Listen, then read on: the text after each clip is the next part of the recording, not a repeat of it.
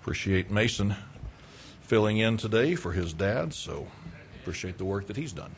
It's good to see each of you tonight. Turn, if you would, to Luke chapter 7.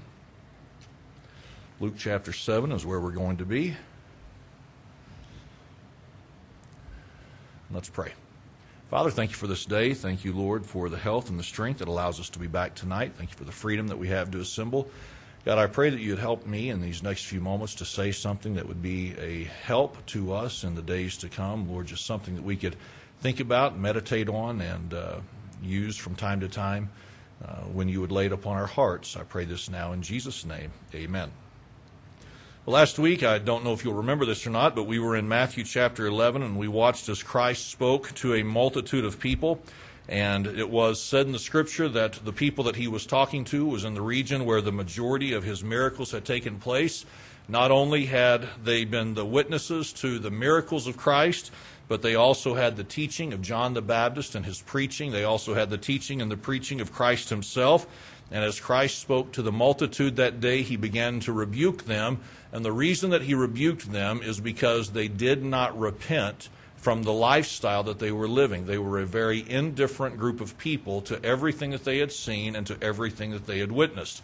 And so last week I tried to remind us that with everything we have been exposed to, with everything that God has allowed to take place in our lives, when you and I refuse to repent, when you and I refuse to make things right whenever we're confronted, that is not something that Christ or God is going to overlook. We have to be aware of this truth that we are accountable for everything that we have heard and everything that has come our way by way of scriptural truth. And so that should challenge us and that should motivate us to have a very tender and receptive spirit to the truth of God's Word because we don't want to get calloused to the point that we don't repent and make things right when we need to. And so I don't know if that's anything that stuck with you or not, but it is something that we need to be aware of. It's something we need to be mindful of. Tonight we're going to be in a familiar portion of Scripture, and it's one where you'll probably see where the message is headed fairly quickly. I'll just be very honest with you. I tried to skip over this portion of Scripture. I read over it and I thought, nah, I don't want to mess with that or, or, or, deal with that. I would rather move on to something else. And whenever I looked at other portions of Scripture, it was like the Holy Spirit said, Why don't you want to deal with this? And uh, you need to deal with this. So I tried to be obedient, and that's why we're here tonight. Uh, I really do think if we will listen to this, if we will consider it, as I said a moment ago, I think it can be a help to us in the days to come. I'd like to begin by having you think about something. I'm going to give you a couple of scenarios, and only one of these is possible, but none of them will happen tonight, okay? Not from my perspective. I want you to imagine this evening that you are at a restaurant, you have already ordered, the bill has come, and you realize at that moment you don't have your wallet. I don't know if that's ever happened to you or not, but that can be a sunken feeling. So as you sit there and realize that you do not have your wallet, you're nervous, you're a little bit antsy, and suppose I found out you didn't have your wallet, which meant you didn't have the ability to pay Suppose I stepped up and I said to you, listen, don't worry about it. It's not a problem. I've got it. I'll take care of it. I would suspect that you would appreciate that gesture of generosity on my part, right? So if I stepped up and paid your bill because you were incapable of paying the bill, you would be appreciative for what I did for you. Now, that's the only one out of the scenario that I'm able to do. Again, it's not happening tonight, but I just want us to think about this. Suppose you found yourself in a position where you said, I need to pay off my car, but I don't have the financial resources to pay it off. Suppose I stepped up to you and said, Tell you what, I'll pay off your car for you. Would you appreciate it? Well, of course you would appreciate it if you had a loan on a car, right? If, if you're not sure, I'll, I'll just tell you if you want to pay off Saying my car loan. By the grace of God, I don't have one right now. But, but if a few months ago you had stepped up and said, hey, Kyle, let me take care of that for you, I would have appreciated it, okay? So, so I, I can't pay off your car loans, but, but say I could, I think you'd appreciate it. Suppose you said to me tonight, hey, hey, listen, where we're really struggling is with this whole house payment thing every month. And I said, listen, I, I understand. I too once had a house payment oh, wait, I still have a house payment. But nonetheless, here, here's what I'll do I'll step up and I'll pay your house off. Think you'd appreciate it? Well, of course you would appreciate it. Who, who would not appreciate a gesture of generosity like that? Now, again, in dealing with a principle that will show us fairly quickly as to where this message is headed, I just want us to think about this question if I bought your mill, you would appreciate it, most likely. There's a chance you might be an, an, inconsiderate individual and not really be thankful, but most likely you would appreciate it. But if I paid off your car loans, you would probably appreciate that more. And then if I were to pay off your mortgage, you would probably appreciate that even more than me paying off a car loan or buying your meal. We, we realize the simplicity of this thought, right? The greater the measure the gift is from our perspective, the greater our appreciation will be for what's been done for us. Now, as that is so, maybe we're wired different, maybe we're geared just a little bit different. But I think this would be true of most of us that if someone did something like that, whatever it was, whether it be the meal, the car, or the mortgage, if someone showed some kind of generosity toward us, what do we think our natural inclination would be toward the person who did that for us? I don't know if we'd all have the same answer. I don't know if we'd all have the same response. But I think this would be true of most of us that we would want to express a serious measure of gratitude, and that would probably be expressed in us trying to do something for the one who did something for us. It may not begin to compare to what the person did for us by way of size or by way of value, but we would do everything we could to try to express our gratitude by doing something for them. So if you paid off my house tonight, I want you to know I'd probably try to buy your meal somewhere down the road. I would want to do something for you to express my gratitude. If you were not thankful and you did not express some gratitude by trying to do something for the one who did something for you, that would speak volumes about your character and the person that you are. We would agree with that, would we not? All right. So, that in mind, if we're in Luke chapter 7 tonight, I want us to begin looking in verse number 36. In Luke chapter 7, verse number 36, here's what we read. It says, And one of the Pharisees desired him that he, that being Christ, would eat with him. And he went into the Pharisee's house and sat down to meat. You look down in verse number 40 and you have the name of the Pharisee who invited Christ to his house to eat. His name was Simon. And so, based on the invitation that was given by this Pharisee named Simon, it says that Christ went in and they were going to have this meal. Now, the text or the context does not really tell us as to the overall atmosphere of the meal, the overall spirit of the meal, the nature of the meal, but it does not seem to be one of the more confrontational times that Christ had with the Pharisees. This seems to be a more friendly gesture. Maybe it was a little bit more of an honest or sincere gesture on the part of this Pharisee by the name of Simon. But nonetheless, it says that Christ accepted the invitation. He went in and he sat down to meat, which means he was going to eat and have this meal with the Pharisee.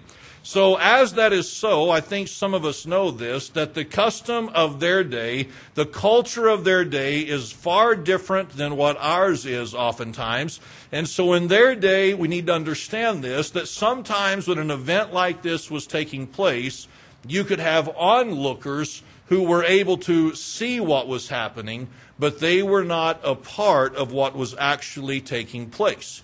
So it's like you had spectators of an eating event that would be different, would it not? If you invited someone over to your house and, and, and, they accepted the invitation, and then all of a sudden you had a bunch of people show up that were not invited just to watch you eat, in our day we would say, that's weird, you need to leave. But in their day, that was somewhat acceptable. It could happen on occasion. Something else we need to understand by way of culture and some of our differences is this is that they are not known in their day for having what we would refer to as a dining room table.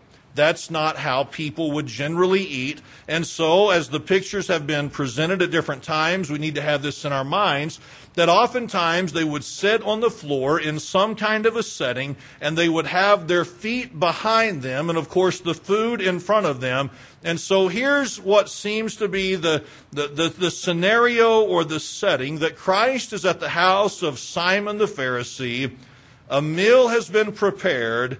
Christ will be eating with Simon and whoever else the invited guests would have been but there would also be people who were nothing more than spectators to the meal and the conversation between Christ and the other guest. So, with that in mind, it says in verse number 37 And behold, a woman in the city, which was a sinner, when she knew that Jesus sat at meat in the Pharisee's house, brought an alabaster box of ointment.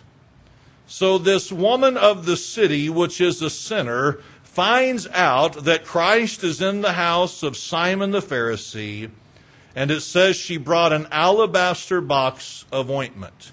Now, whenever it says that the woman was a sinner, what does that imply? Well, it implies that she was a prostitute. That is what the general understanding would be is that this woman was a prostitute. And so it says that she brought an alabaster box of ointment. And remember, Christ is the guest of Simon there in his house. And notice what it says in verse number 38. It says of her that she stood at his feet behind him weeping and began to wash his feet with tears and did wipe them with the hairs of her head and kissed his feet and anointed them with oil. Can I just be honest with you? Under no circumstance do I want anybody doing that to me. Are you with me? I don't mind a good foot rub from Susie every once in a while, but I sure don't want a stranger messing with my feet. I don't want I just don't want strangers messing with my feet. I, I just I, I, don't want any of that happening in in my personal life. Now, now why mention that? Why bring this to our attention? Can you imagine how distracting this could have been? You're trying to eat and you're trying to carry on a conversation with someone who has invited you into their house. And there is this woman behind you. And according to the scripture, she is crying so much so that she is washing the feet of Jesus with her tears. Friends, that is a serious measure of crying taking place. I mean, you have to be pretty intense in, in, that moment for there to be enough tears to be able to wash someone's feet, to, to be able to wipe the feet with the hair of the head, and then to kiss the feet, and then to anoint the feet with oil uh, or with the ointment. Friends, that would have been a great distraction, but it seems as though Christ was able to completely block that out, but the Pharisee, Simon, was unable to do so. Notice what it says in verse number 39. It says, Now when the Pharisee which had bidden him saw it, he spake within himself, saying, This man, if he were a prophet, would have known who and what manner of woman this is that toucheth him, for she is a sinner. So, what is Simon thinking in his mind? Simon is thinking within himself that if this were truly a prophet, if this were truly a man of God, listen now, he would never allow such a woman to do this to him.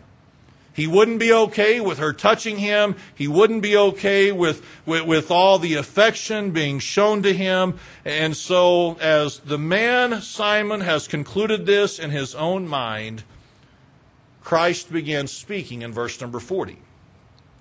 It says, And Jesus answering said unto him, Simon, I have somewhat to say unto thee, or I want to ask you something. And Simon, or he saith, Master, say on.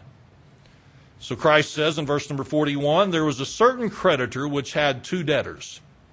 The one owed 500 pence and the other 50. So there's a creditor there that Christ is drawing the attention to Simon to, and he says this creditor had two debtors. One debtor owed 500 pence and the other owed 50. And in verse number 42, he said, And when they had nothing to pay, he frankly forgive, forgave them both. And when they had nothing to pay, he frankly forgave them both.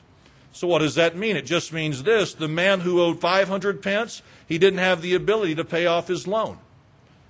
But he was no different than the man who was in the position of owing 50 pence. The man who owed 50 was just as incapable of paying off his debt. So we see two men who were in the same position, incapable of paying off their debt. So Christ said in verse number 42, by way of a question, He said, Tell me therefore, which of them will love him most? If both men's debts have been forgiven, one owing 500, the other owing 50, if they've both been forgiven their debt, which one will love the creditor most? So, 43, verse number 43, it says, Simon answered and said, I suppose that he to whom he forgave most. It just makes sense that the greater the gift, the greater the love. The greater the generosity, the greater measure of love would be reciprocated toward the one who was so kind and generous. So in verse number 43, it says that Christ said unto him, Thou hast rightly judged. You're exactly right, Christ says. So then, Christ continues, it says, And he turned to the woman and said unto Simon, Seest thou this woman? Christ knew that Simon had already had his attention gained by this woman, right? Christ has just set Simon up perfectly. He said, Seest thou this woman? I entered into thine house. Thou gavest me no water for my feet, but she hath washed my feet with tears, and wiped them with the hairs of her head. Thou gavest me no kiss, but this woman, since the time I came in, hath not ceased to kiss my feet. My head with oil thou didst not anoint, but this woman hath anointed my feet with ointment. Here is what Christ is saying to Simon. I know you're mindful of this woman. I know that you're aware of what she's guilty of. I know that you know what, what her lifestyle has been. But he says, I want you to see something that she has treated me vastly different than how you have treated me. What she has done for me in comparison to what you have done for me, the two do not even begin to compare. So he says in verse number 47 Wherefore I say unto thee, her sins, which are many, are forgiven. For she hath loved much. But to whom little is forgiven, the same loveth little. Now, before we deal with the rest of the verses, I, I, want us to look down in verse number 50. It says, And he said unto the woman, Thy faith hath saved thee. Go in peace.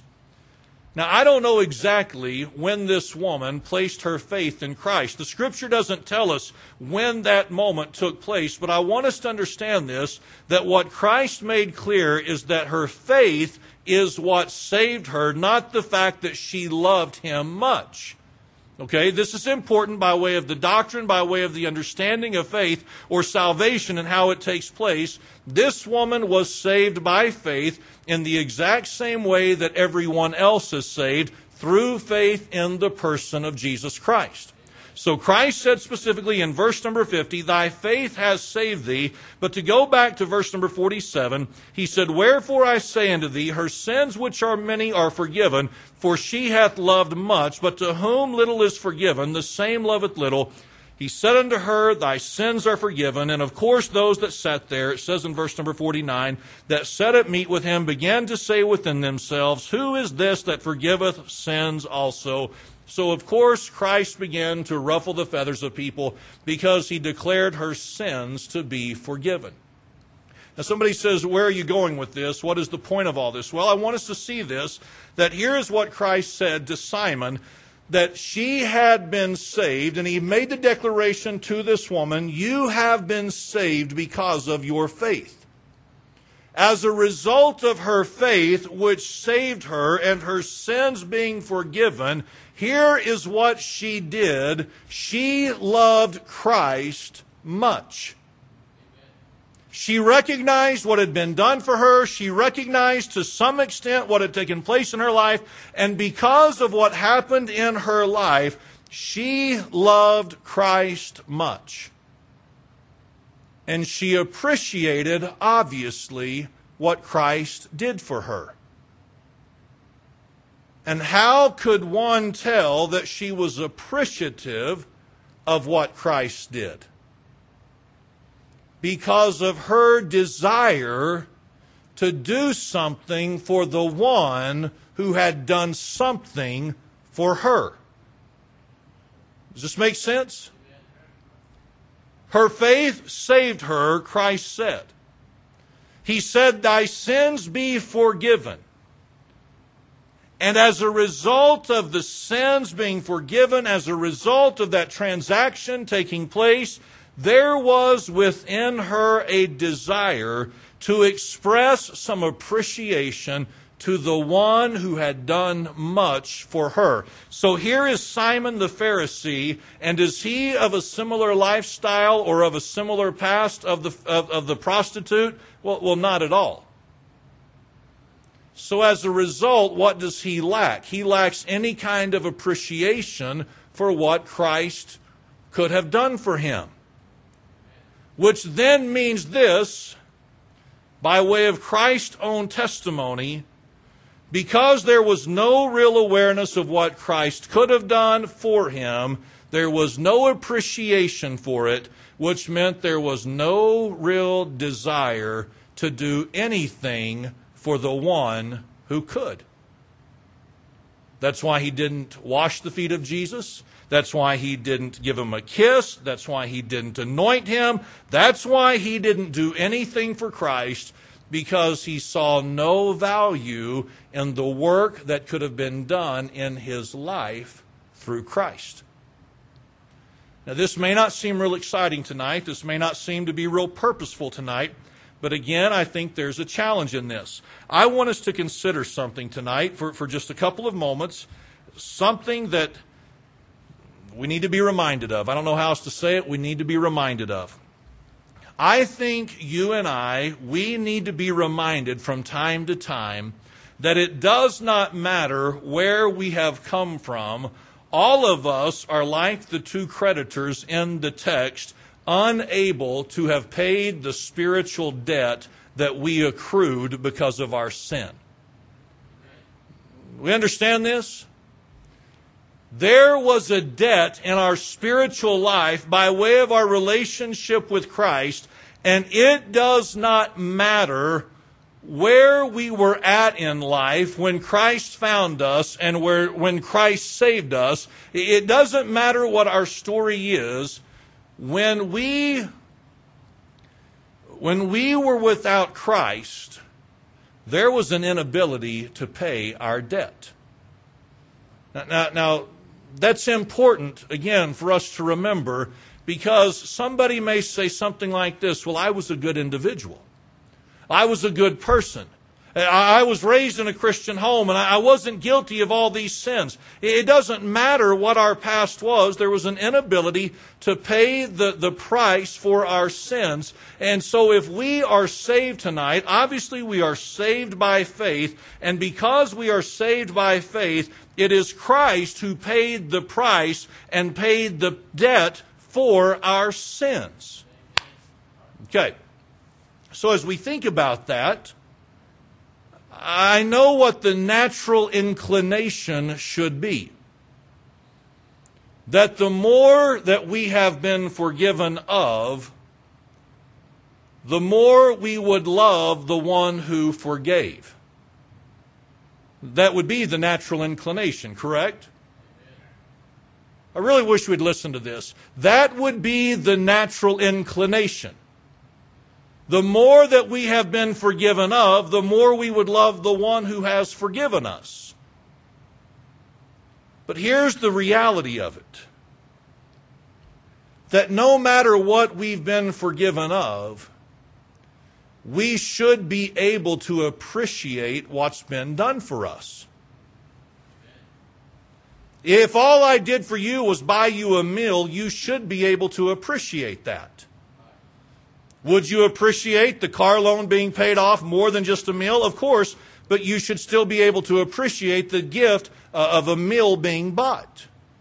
Now, I'm saying that to try to tie all this together. It doesn't matter how great your sin was or how little you think your sin was. No matter the level of sin, because of our inability to pay for our sin, there should be a measure of gratitude expressed to the one who saved us and gave us life in Christ. So you may sit here tonight and you may have the worst background of anyone in this church. You may say, I can look at my lifestyle prior to salvation, and Brother Kyle, I have this, this, this, this, this, this, and this. Okay, you should be willing to love God much because of what He did for you. But if I don't have all the same sins racked up in my past that you've got racked up in your past, I should still be grateful for what God has done for me. So that then should kind of level out the field, so to speak that I'm grateful and that you're grateful. So if we're grateful for what's been done for us, what should be a natural response on our part? Well, it should be more than just a thank you, correct? I mean, a thank you is nice, but remember a moment ago, we said if, if somebody did something fantastic for us, there would be what? There would be a desire to do something for the one who did something for us. So if I've been saved of whatever sins I've been saved from, and if you've been saved from whatever sins you were saved from, as a result of our debt being paid, by the gracious nature of Christ, if we're truly grateful, we will want to do for Him because of what He has done for us.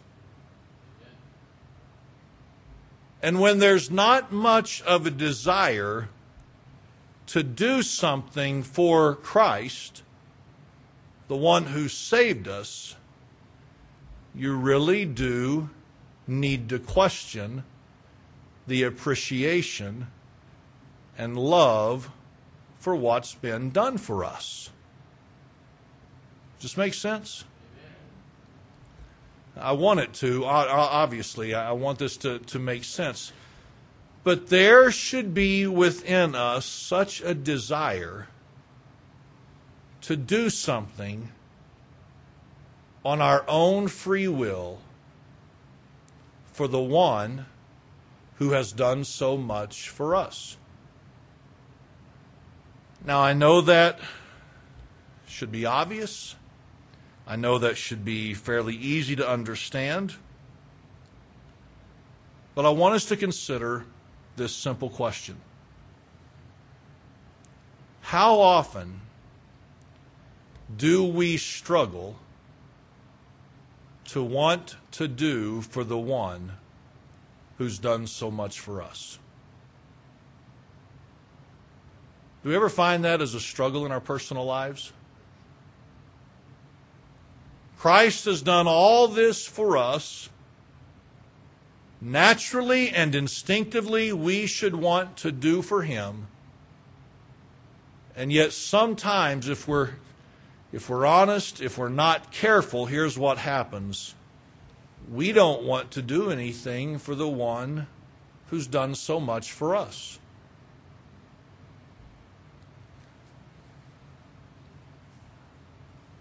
I think if we're honest, sometimes we do things out of guilt, not out of appreciation. Sometimes we do things out of obligation, not because of a desire. And sometimes we just set it aside completely and don't do what ought to come natural and just continue on with our lives as though it's no big deal. It is interesting, isn't it, if you think about it? How much we as Christians sometimes need to be begged to do things for Christ when it really ought to just come natural for us. Sometimes you have to beg people to, to just be in the house of God. Sometimes you have to beg people, please, just, just spend some time in the Word this week. You have to beg people, please, spend some time in prayer this week. You have to beg people, hey, hey, do some self examination and ask yourself if there's anything that needs to be addressed in your personal life. Come on, we have to beg people sometimes to, to share their faith with others. We have to beg people sometimes to, to, to just try to reach out to the lost and to the hurting. Isn't it amazing sometimes how much we have to be coerced to do what ought to be natural for us? Every one of us who are saved, we've been given something wonderful, something we don't deserve, and something that should provoke in us a deep measure of appreciation. And where there is that love and appreciation, there will be a desire to do something for the one who has done something for us. Just going to ask us this evening, not, not in a condemning fashion, not, not in, a, in an effort to, to guilt anyone. I just want us to consider a, a simple question how much of a desire do we have to do for the one who has done so much for us? What kind of a real desire?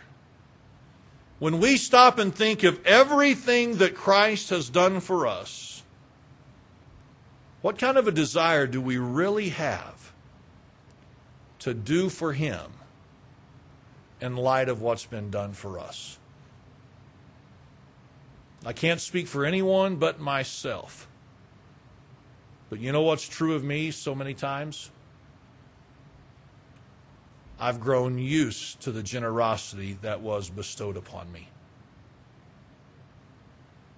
And friends, we can take it for granted if we're not careful. We can get so used to it, we can be so accustomed to it that it does not really stir within us a desire to do something for Him, but it ought to. So I'm asking you tonight, what kind of a des- what kind of a desire do you have to do something for Christ because of everything he has done for you? If the desire isn't really there, you as well as myself, you need to be reminded of what Christ did for you. He brought you out of that pit. He established you. He set you on that rock. He changed your direction. He has given you eternity to look forward to in heaven with Him. And friends, if that doesn't motivate us to serve the Lord, there is nothing that I can say or anyone else can say to motivate us. But we ought to have a desire to do for Him because of what He's done for us. Let's all stand tonight and bow our heads for prayer.